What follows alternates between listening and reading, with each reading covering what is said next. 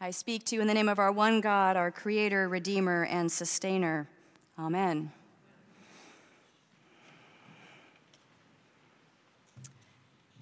O come, all ye faithful, joyful, and triumphant. We sang this hymn to begin our service, and this line, this first line of the hymn, sort of sets the expectation that all who come for worship services on Christmas Eve are part of the faithful. And not just any faithful, but the joyful and triumphant ones, ready to adore the babe in the manger, ready to believe that God became incarnate, and ready to wonder what that really means. These are awfully high expectations. But I don't think that the Holy Family on that first Christmas had such a faith. Faith, yes, don't get me wrong. Mary and Joseph, Joseph believed deeply in Yahweh, who sent angels to tell them not to be afraid by the birth of this coming child. But joyful and triumphant? Hmm, probably not. They were tired from walking, from being sent on a journey to Bethlehem that wasn't their choice Mary has just given birth with all the reality of pain and fear and the rawness of the body birthing a child. And what about those shepherds? They were spending a normal, somewhat boring evening, which was interrupted by an angel telling them to go and see this baby. They are curious, yes, but joyful and triumphant? Not yet. But they all had faith enough faith enough to move through fatigue and go on these journeys, faith enough to show up even if they'd rather be at home, in bed, in Nazareth, or back on the field, faith enough to look and see and wonder just a little what all this might mean. So let's rework the carol a little bit, as my friend the Reverend Cara Spaccarelli did one year.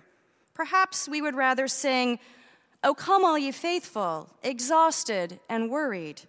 O come, all ye faithful, skeptical and hesitant. O come, all ye with faith enough. Maybe if faith enough was our expectations for ourselves and others, we'd show up more, look and see more, and wonder more. And maybe this is what God wants from us tonight this gospel reading from Luke is unique in our readings. It's one of the few passages where God doesn't seek anything of God's people. God hasn't sent an angel who is expecting a response. God isn't telling the people to quit being selfish, to quit sinning, and to turn back to God. Jesus doesn't call any new disciples and doesn't tell a story the apostles don't yet understand. And he's not conducting any miracles yet that the Pharisees seek to criticize. It's also one of the few stories in which God's people don't ask anything of God. No one is asking God to save them or to help them against the Moabite enemy or cure them of leprosy or other ailments. No, there's this story right between the order to go be registered and the shepherds leaving. There is this moment about people gathering and delighting. Mary and Joseph and some shepherds in a stable. They're just there. They are wondering together about Jesus, God incarnate, who is to be their Savior. They don't have expectations of each other. They are just content to be there, to be together, to delight in being present with God and one another. This is unique in Scripture and also in our lives because we live task oriented lives. Who is picking up the kids? Who is doing the laundry? Who is making the copies to hand out at the meeting? Who is taking a patient's vitals? Who is managing the company's social media accounts? The tasks go on. We remind our kids to pick up their rooms and practice piano. We remind our spouse to grab milk on the way home and our siblings to call mom and dad because they'd love to hear from you. And then occasionally, something stops us a wedding, a funeral, a vacation, a snow or ice storm, and we sit and simply delight in being together. Maybe Christmas is a time to remember to let ourselves delight more in the presence of another person and especially of God. A few years ago, we heard about the unlikely friendship between Lin Wang, a Chinese immigrant who lived and raised his family in Iowa, suburban Iowa, and Charles Barkley, the famous basketball player from the 1980s and 1990s. Barkley is an 11 time NBA All Star and has a big personality. In fact, probably most of what he's done and said doesn't belong in a Christmas Eve homily. Lin, by contrast, was a cat litter scientist. Lin Wang's daughter Shirley knew that her father was friends with or acquainted with Barkley. She'd seen their text messages and she'd heard stories about Barkley, but she had a hard time believing that they actually had a real friendship. Shirley didn't believe it until Barkley, a large, six foot, six inch African American man, showed up at Lin Wang's funeral in Iowa in 2017 and he came to the microphone to tell stories about his friend Lin.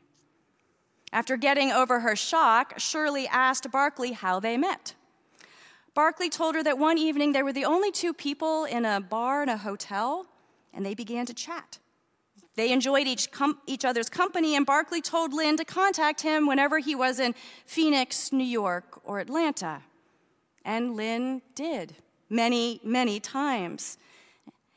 Lin even attended the funeral for Barkley's mother in rural Alabama earlier in uh, previously, and now Barkley was at Lin's funeral in Iowa. Why were you friends? Shirley asked. Barkley replied, Your dad was just really fun to be with. Two men who met at a bar with no expectations but faith enough to show up and begin to chat with one another, to be open to wondering what the conversation might entail. Two men who stayed in touch because they found joy and connection that lasted over the years and across many miles. Two men who simply delighted in each other's company with few expectations.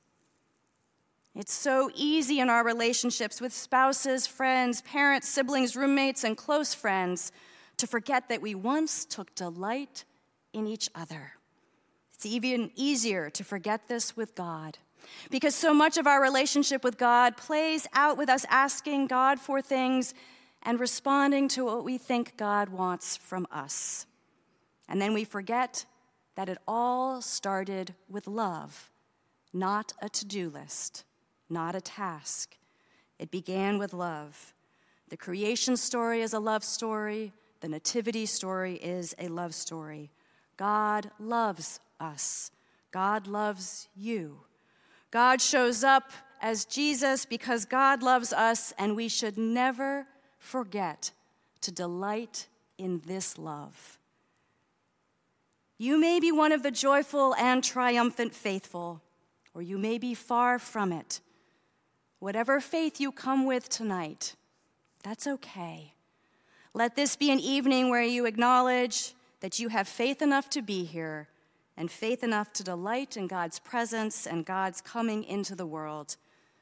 Let this be an evening when you are open to God and the way God will show up in unexpected places and through unexpected people. Because God is delighting in your presence here this evening, and I pray that you may delight in God's presence as well. Amen.